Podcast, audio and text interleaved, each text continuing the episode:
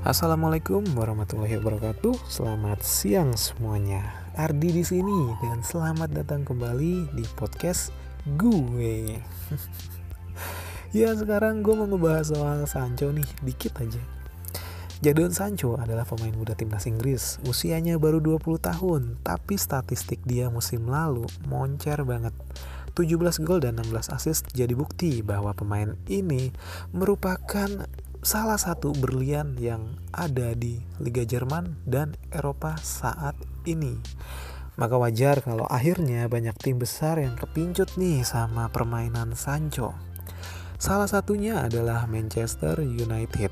Dan MU merupakan salah satu klub yang paling besar kemungkinannya bisa gaet Sancho.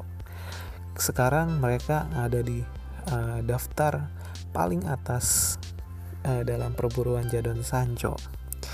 Jadi gimana menurut kalian fans MU? Apakah kalian seyakin itu? Gua tahu jawabannya. Kalian amat sangat yakin.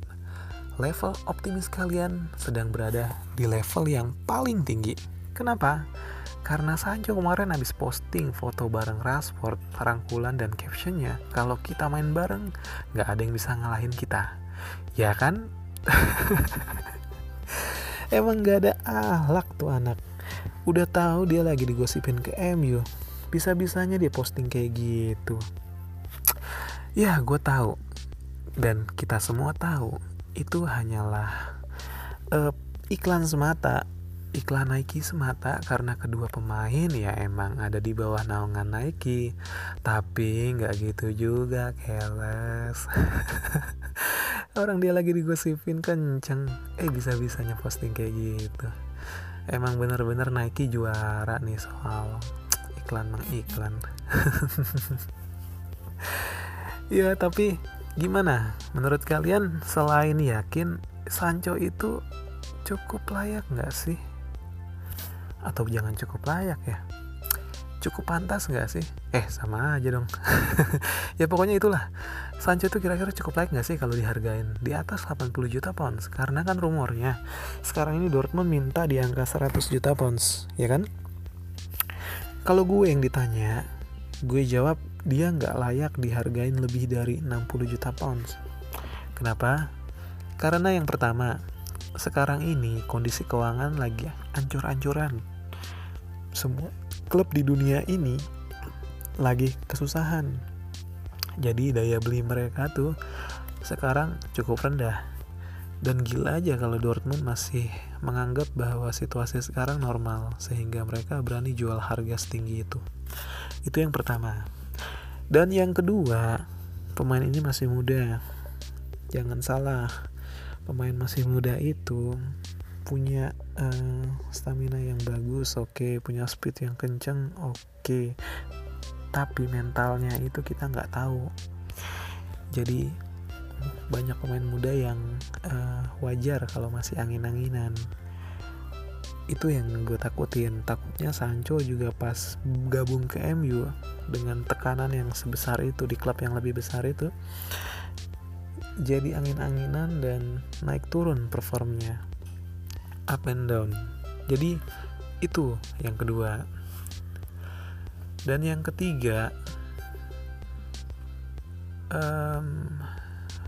opsi atau pilihan lain di posisi itu saat ini masih banyak, bukan cuma Sancho. Kalau harga Sancho segitu, ya mendingan gak usah. Karena MU masih butuh pemain lain di posisi yang lain. MU tuh masih punya banyak PR ya kan. Dia harus nambel lini belakang dan tengahnya juga. Karena sekarang oke lah Solskjaer sudah nemuin nih dia pakem permainannya, udah nemuin starting 11-nya. Tapi yang jadi masalah kalau pemain-pemain inti ini cedera, dia gak punya banyak pilihan di bangku cadangan. Lu bayangin kalau lini tengah cedera dan dia tengok belakang ada Lingard lagi duduk, lihat mukanya, aduh gue empet banget tuh ngeliat kadal satu itu. Gila, udah dikasih berapa musim coba sebagai pembuktian, tapi nyatanya tuh anak bukannya malah tambah bagus, malah tambah ancur-ancuran. Kacrut banget tuh emang Lingardinho. Terus kalau lini belakang cedera, misalnya nih Lindelof cedera, Bale cedera, terus siapa yang mau ditengok? Misalnya gue jadi Ole, pas gue nengok belakang, yang gue lihat ada Phil Jones. Aduh, kiamat kecil tuh. Ini sorry ya, gue bukan mengatain, tapi itu kenyataannya. Jadi kalau harga Sancho ketinggian, MU bakalan susah dapetin pemain karena budgetnya pun terbatas. Beli pemain yang masuk akal supaya Ole bisa dapetin pemain yang dia incar-incar gitu ya. Tapi itu sih kalau menurut gue ya. Nah sekarang kita semua cuma bisa tergantung sama Fabrizio Romano. Junjungan kita semua nih, kita lagi nungguin update transfer antara Dortmund dan MU terkait Sancho. Mudah-mudahan, gue berharap secepatnya akan ada kepastian terkait pembelian Sancho ini supaya Ole dan pasukannya bisa fokus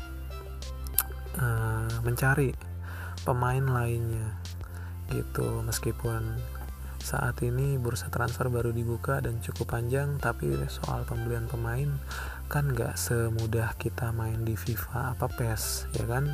Ada banyak hal yang harus diperhitungkan dan direncanakan. Jadi mudah-mudahan ada kabar secepatnya dari Sancho dan kita bisa dapat info lagi tentang pembelian pemain baru selanjutnya.